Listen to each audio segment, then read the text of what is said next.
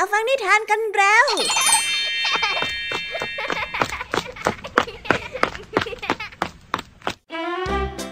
สวัสดีค่ะน้องๆ ยินดีต้อนรับเข้าสู่ชั่วโมงนิทานกับรายการคิสอาวนี่วันนี้พี่แอมมี่และกองทัพนิทานหันษาพร้อมที่จะพาน้องๆ ไปตะลุยโลกแห่งจินตนาการที่เต็มไปด้วยความสนุกสนานและข้อคิดต่างๆกันแล้ว เอาละค่ะ ไปตะลุยโลกแห่งนิทานกันเลย ในวันนี้พี่ยามีมาพร้อมกับเรื่องราวของความรักที่ไม่สมหวังของชายหนุ่มคนหนึ่งซึ่งถูกตัดสินจากรูปลักษณ์ภายนอก โดยที่ฝ่ายหญิงนั้นไม่คำนึงเลยค่ะว่าครั้งหนึ่ง มีใครบางคนช่วยชีวิตเธอเอาไว้ แต่ว่าเรื่องราวทั้งหมดก็ไม่ได้เป็นเส้นตรงเรียบง่าย ในบทสรุปของนิทานเรื่องนี้ เป็นเรื่องราวความผิดหวังที่งดงามอีกหนึ่งเรื่องเลยล่ะค่ะ ไว้ไปรับฟังพร้อมกันในนิทานที่มีชื่อเรื่องว่าก้อนหินแห่งรักของพี่ยามีนะคะ ส่วนนิทานในเรื่องที่สองนี้มีชื่อเรื่องว่า ผู้กอบกู้วงตระกูล นิทานเรื่องนี้เนี่ยเป็นเรื่องราวของเด็กชายคนหนึ่งที่เกิดมาโดยไม่มีบ้าน ไม่มีพ่อไม่มีญาติพี่น้อง แล้วเขานั้นสงสัยมากว่าทำไมจึงเป็นเช่นนั้น และเมื่อได้สอบถามกับผู้เป็นแม่ ก็เลยได้รู้ว่าในอดีตนั้น ก็เคยเกิดเหตุการณ์โศกอนาตกรรมกับครอบครัวของเขา นั่นจึงทำให้เขาพยายามที่จะหาวิธีในการแก้ไขเรื่องนี้ แต่เด็กคนหนึ่งจะทำอะไรได้บ้างนะว่าไปติดตามรับฟังพร้อมกันจากในนิทานเรื่องที่สองของพี่ยามีนะคะ และในช่วงนิทานภาษาพาสนุกในวันนี้ เจ้าจอยนำเรื่องการคุกคามของเด็กเกเรกลุ่มหนึ่งมาฟ้องครูพล ซึ่งหลังจากที่ครูพลฟังแล้วก็เห็นว่าต้องรีบจัดการโดยทันที โดยมีเจ้าจ้อยเป็นผู้ช่วย เอ แล้วคำว่าคุกคามในที่นี้จะมีความหมายว่าอย่างไร ไปรับฟังพร้อมกันในช่วงนิทานภาษาพาสนุกกันได้เลยค่ะ เป็นอย่างไรกันบ้างล่ะคะ หลังจากที่พี่ยามีได้เล่าเรื่องความสนุกกันไปบางส่วนแล้ว น้องๆ พร้อมที่จะไปตะลุยโลกนิทานกับรายการคิสอากันแล้วหรือยังคะเอาละค่ะถ้าพร้อมกันแล้ว เราไปรับฟังนิทานเรื่องแรกกันเลย กับนิทานที่มีชื่อเรื่องว่าก้อนหินแห่งรักไปรับฟังกันเลยค่ะ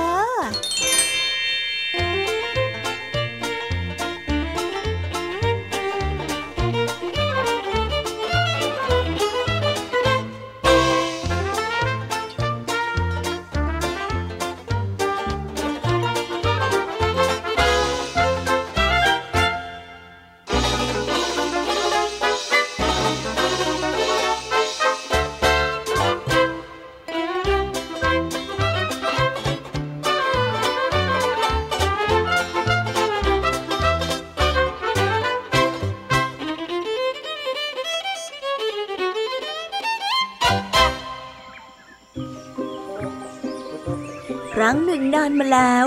คุณนางจีนผู้หนึ่ง มีธิดาสาวที่มีความงดงามและเป็นเลิศอยู่ผู้หนึ่ง ไม่มีสาวคนใดจะงามเท่าเธอเลย เธอได้อยู่ในตำหนักภายในวังของขุนนางจีนบนยอดเขาแห่งหนึ่ง เธอมักจะชอบนั่งอยู่ที่ริมหน้าต่าง และได้ใช้เวลาที่ล่วงเลยไป โดยการอ่านหนังสือ และเย็บปักถักร้อยที่สวยงาม บางครั้ง เธอก็จะหยุดงานชั่วขณะหนึ่ง และได้ทอดสายตาลงสู่สายน้ำเบื้องล่าง สวยจังเลย และปล่อยให้ความคิดได้คำนึงล่องลอยไปตามสายน้ำนั้นวันเวลาผ่านไป เธอได้มองเห็นเรือหาปลาเล็กๆ ล่องลอยมาตามลำน้ำ เรือนี้ เป็นเรือของชายหาปลาผู้ยากจนคนหนึ่ง เขาได้ชอบร้องเพลง ขณะที่ล่องเรือผ่านมา เขาได้ร้องอยู่แบบนั้น จนสายน้ำไหลผ่านวังของขุนนางจีนไป เธอไม่สามารถมองเห็นหน้าเขาได้อย่างชัดๆ เพราะว่าระยะทางนั้นไกลเกินไป เธอจึงได้มองเห็นการเคลื่อนไหวของเขาเพียงเท่านั้น แต่เธอก็สามารถได้ยินเสียงเพลงที่ลอยมาจากสายลมได้ เสียงเพลงนั้น เศร้า และเพราะจับใจ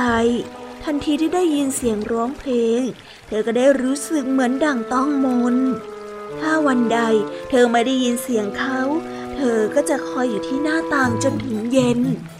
เธอได้เฝ้าคอยเสียงที่หายไปวันแล้ววันเล่า แต่ก็ไม่ปรากฏที่จะได้ยินเสียงของเขาอีกเลย จนกระทั่ง เธอนั้นล้มป่วยลง คุณนางจีนจึงได้ไปตามหมอมาเพื่อรักษาอาการของพระธิดา ถึงแม้ว่าจะได้เล่าอาการให้กับหมอได้ฟังทั้งหมดแล้ว ก็ไม่สามารถที่จะรักษาเธอให้หายจากโรคนี้ได้ ทั้งบิดาและมารดาของเธอ แทบจะเป็นบ้าแล้ว เพราะว่าความห่วงใยในอาการของพระธิดา ผู้ที่เป็นที่รักอย่างสุดหัวใจ แต่เมื่อเสียงร้องเพลงนั้นกลับมาอีกครั้ง เธอก็หายเป็นปกติ ท่านมาแล้วข้าได้ฟังเพลงของท่านแล้ว เหตุการณ์นี้ได้ทราบไปถึงหูของขุนนางจีน โดยการบอกเล่าของคนใช้คนหนึ่ง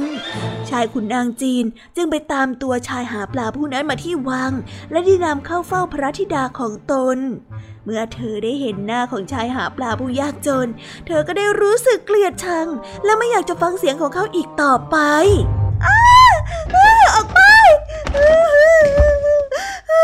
ส่วนชายหาปลาเมื่อได้เห็นหน้าของพระธิดาก็เกิดความรักอย่างสุดซึ้ง และเขาต้องกลับไป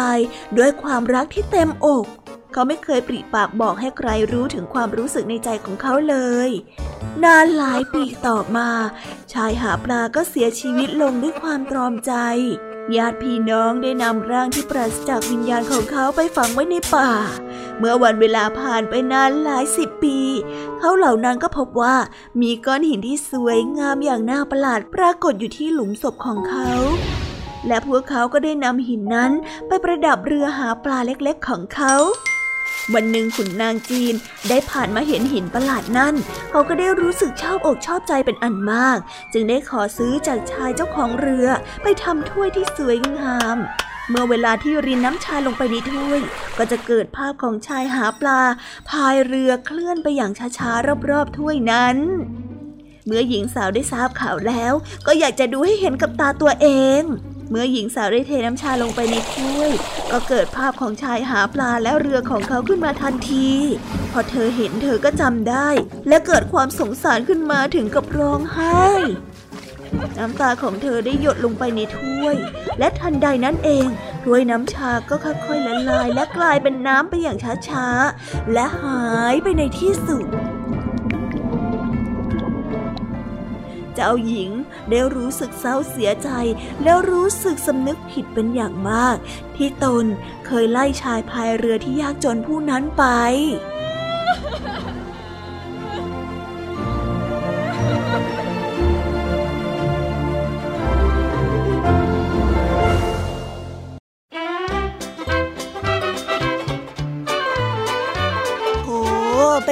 บที่น่าเศร้า แต่ก็คลุกเคล้าไปด้วยความงดงามจริง ๆ ด้วย ชายหนุ่ม ผู้มั่นคงในความรัก แม้จะจากไปก็ยังมีปฏิหารที่ทำให้เขากลายเป็นหิน และเป็นตำนานเล่าขานไปจนทั่วทั้งเมือง จนเรื่องนั้นเนี่ยไปถึงหูของเจ้าหญิง แต่ว่ากว่าที่เจ้าหญิงจะรู้ตัวว่าเคยตัดสินใจอะไรผิดพลาดไป ก็มาคิดได้ในวันที่สายไปซะแล้วล่ะค่ะ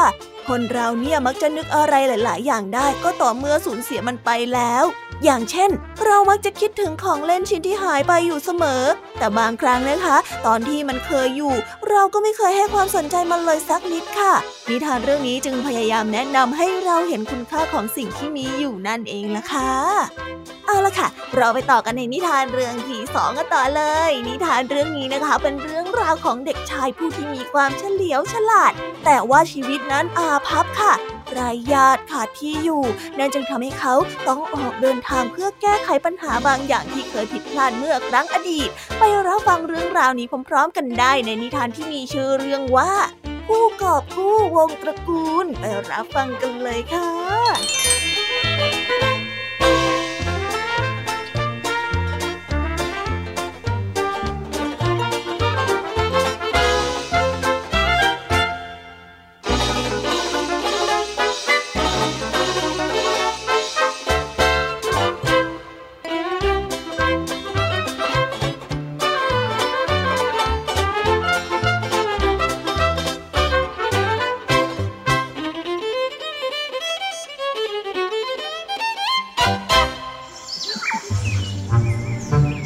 านมักจะเรียกเด็กชายชาวเนปาลที่ฉลาดมากๆว่าชาเชอ มีเรื่องราวเล่าประวัติความเป็นมาชื่อนี้ไว้ดังนี้ ในหมู่บ้านคาคัสเปอร์ ซึ่งอยู่ที่เนินลาดแห่งเทือกเขาหิมาลัย มีครอบครัวอันแสนสุขครอบครัวหนึ่งอาศัยอยู่ ครอบครัวนี้ประกอบไปด้วยพี่น้องผู้ชายรวมเจ็ดคน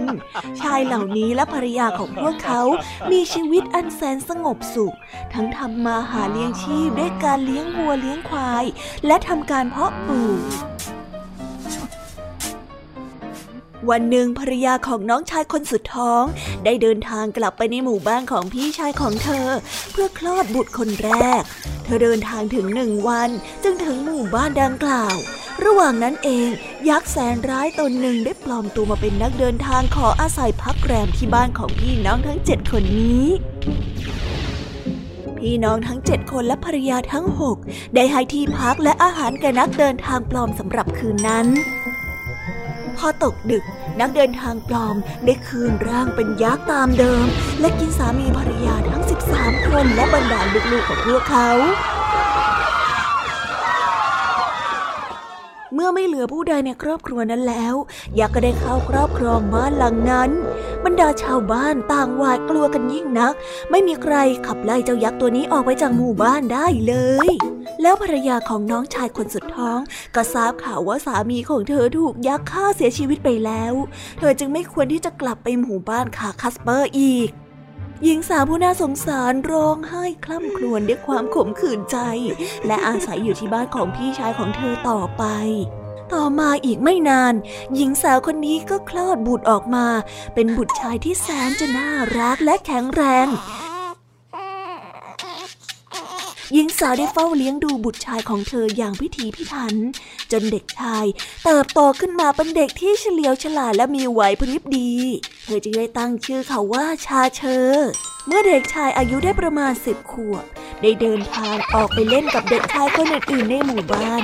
เพื่อนๆของเขาต่างพูดเน็บแนมล้อเขาว่า เขานั้นเป็นคนที่ไม่มีบิดาและไม่มีบ้านเป็นของตัวเอง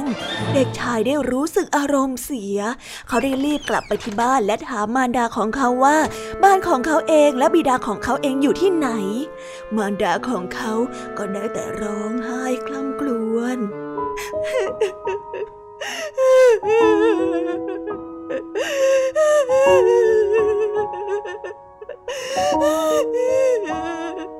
และเล่าให้เขาฟังถึงเรื่องยักษ์ร้าย ที่ฆ่ากินบิดา บรรดาลุง ป้า และลูกพี่ลูกน้องของเขาจนหมด เด็กชายบอกมารดาของเขาว่า เขาจะต้องแก้แค้นเจ้ายักษ์ตนนี้ให้ได้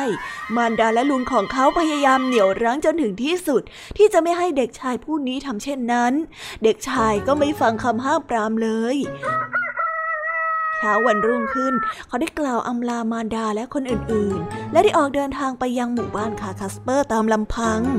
เมื่อชาเชอมาถึงหมู่บ้าน เขาก็ไปพบกับยักษ์และแจ้งความประสงค์ขอค้างคืนอยู่ที่บ้านของมัน ซึ่งเป็นบ้านของบิดาและมารดาของเขามาก่อน ยักษ์ได้รู้สึกพึงพอใจมาก เพราะว่าเหยื่ออันโอชะได้มาถึงที่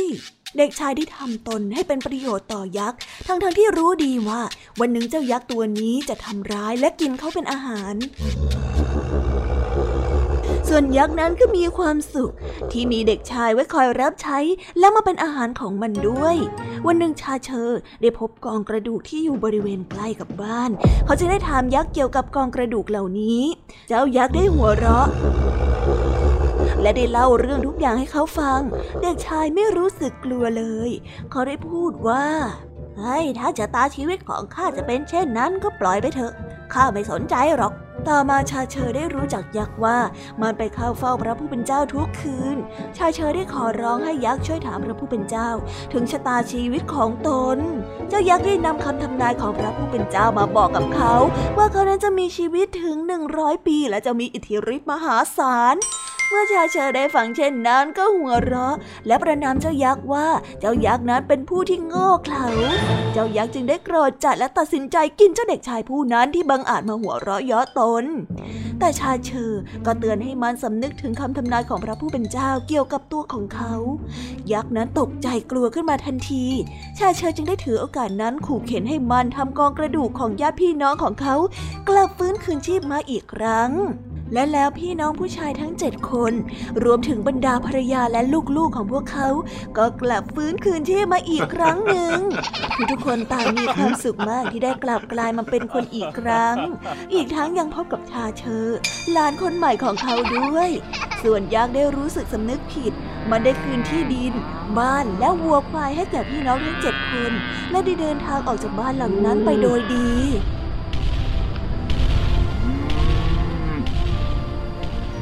ชาเชอจึงได้นำมารดาของเขากลับมาอยู่ที่บ้านหลังนี้อีกครั้ง และทุกคนในครอบครัวก็ดำรงชีวิตอยู่ด้วยความสุขตลอดมานับตั้งแต่นั้น ชาวเนปาลจึงได้ตั้งชื่อเล่นให้กับบุตรหลานของตน ซึ่งเป็นเด็กผู้ชายที่เฉลียวฉลาดและมีไหวพริบนี้ว่า ชาเชอ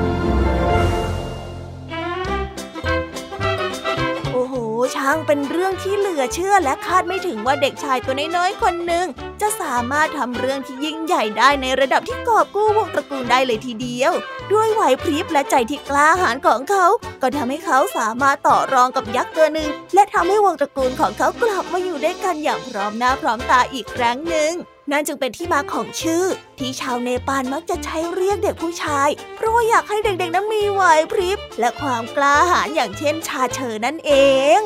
เอาละค่ะ และตอนนี้ก็จบนิทานในส่วนของพี่แยมี่กันลงไปแล้ว เราไปต่อกันในช่วงนิทานภาษาพาสนุกกันเลย วันนี้เจ้าจ้อยได้เข้าใจว่านิสัยในตอนเด็กนั้น อาจจะสะท้อนไปสู่การเติบโตเป็นผู้ใหญ่ จากการอธิบายของครูพลนั่นจึงทำให้เจ้าจ้อยเข้าใจชีวิต และอยากเติบโตไปเป็นคนที่ดี และไม่สร้างความเดือดร้อนให้แก่ผู้อื่น ไปติดตามเรื่องราวความสนุกและความหมายของคำว่าคุกคามพร้อมกันในช่วงนิทานภาษาพาสนุกกันได้เลยค่ะ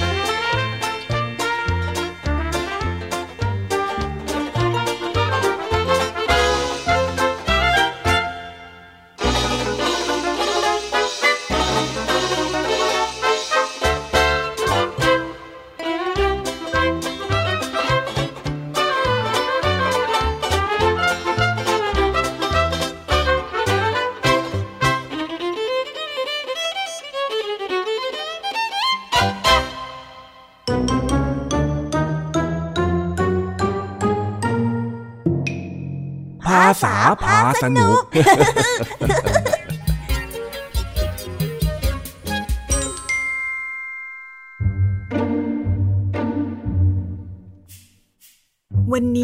จ้าจ้อยมีเรื่องมาปรึกษาครูพล เกี่ยวกับพฤติกรรมบางอย่างของรุ่นพี่ป .6 ที่เจ้าจ้อยคิดว่าไม่ถูกต้อง ซึ่งครูพลเองก็ได้ร่วมแสดงความคิดเห็น และพยายามจะจัดการปัญหานี้ให้ได้เช่นกัน วันนี้จึงเป็นเรื่องราวการแลกเปลี่ยนความคิดของเจ้าจ้อยและครูพลนั่นเอง ว่าไงจ้อย ไหนเธอบอกว่ามีเรื่องจะคุยกับครูน่ะ ว่ามาได้เลย เออ คือว่าถ้าผมพูดไป ผมจะดูเป็นคนขี้ฟ้องไหมอะครับ ไม่หรอกนะ ก็ถือว่าเป็นการบอกเล่าตามประษาคนที่สนิทกันก็ได้ โอเค แบบนี้ใครเลิงใจ คือว่าผมน่ะไปเจอกลุ่มรุ่นพี่ป .6 ชอบจับกลุ่มกันนะครับ อ๋อ จับกลุ่มเหรอ แล้วยังไงต่อล่ะ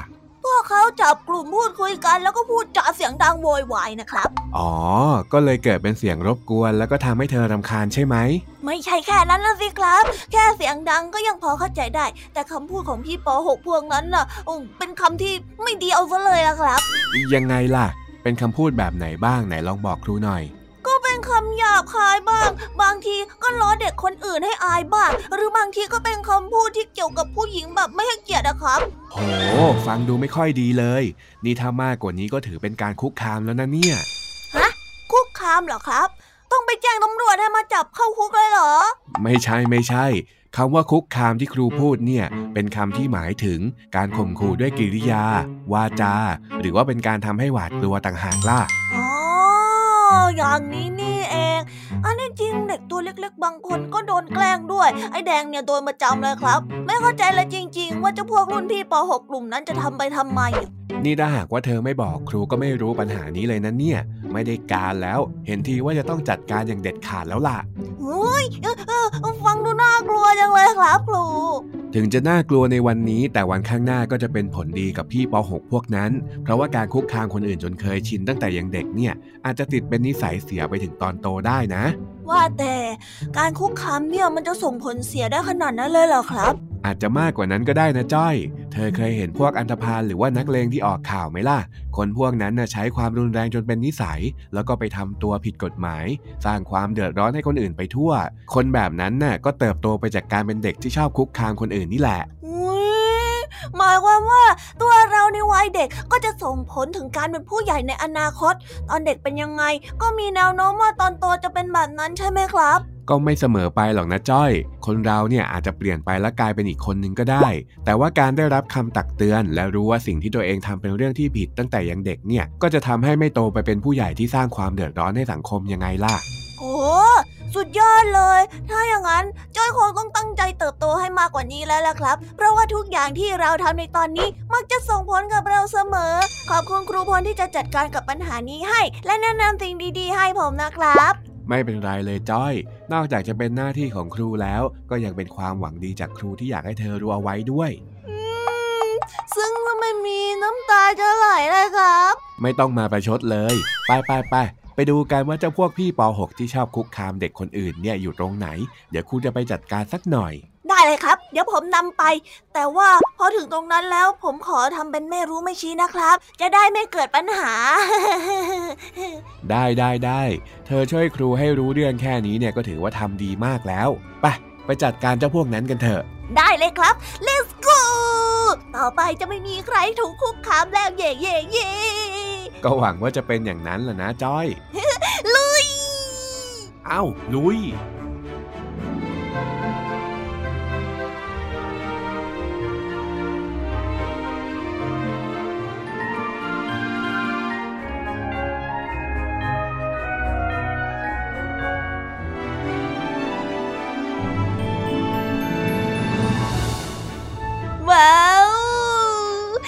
บไปแล้วนะคะ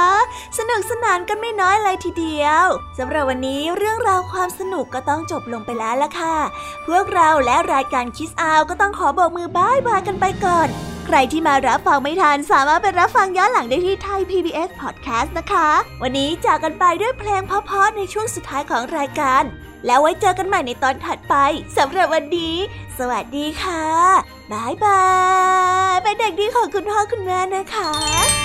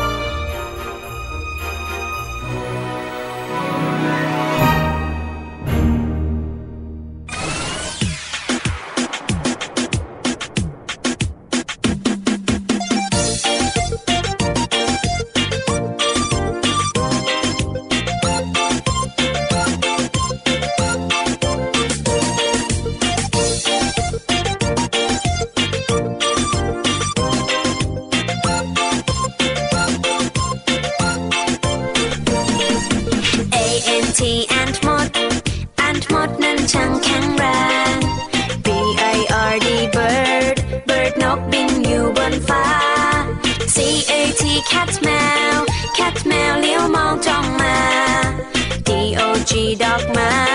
dog มาร้องบอกบอกบอก E L E P H A N T elephant คือช้างตัวโต E L E P H A N T elephant ฉันเห็นเจ้าช้างตัวโต F I S H fish ปลา fish ปลาว่ายอยู่ในน้ำ G O A T กดแพะกดแพะชอบอยู่เชิงเขา H E N เห็นแม่ไก่เห็นแม่ไก่กบไข่ในเล้า I N S E C T insect นั้นคือ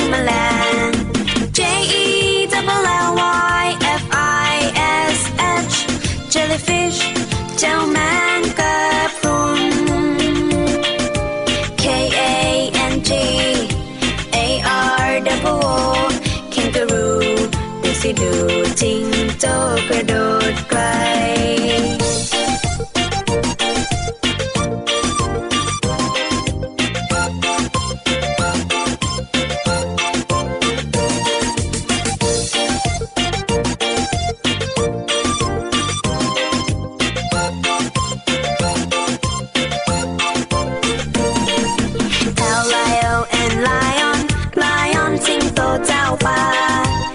M O N K E Y มักี้คือลิงสนนะ N A G นักมากลับกนักมากลตัวเล็กใจดี O W L O นกหูนั้นมีตา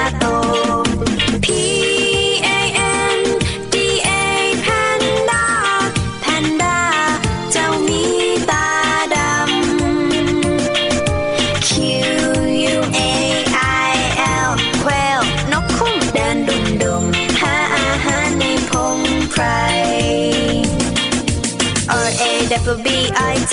Rabbit กระต่ายหูยาว S N A K E Snake มีพิษร้าย T I G E R Tiger เสื้อเดินอย่างไร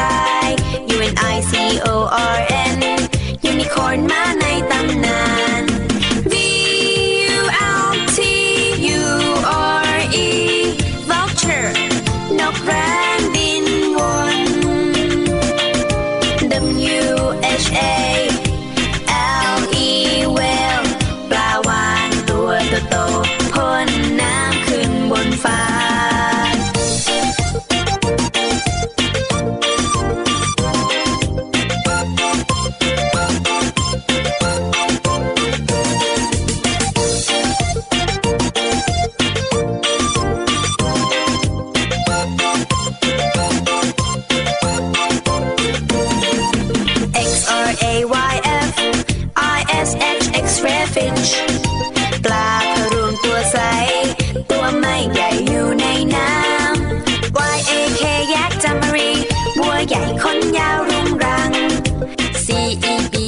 A zebra, man like how dumb comes up. A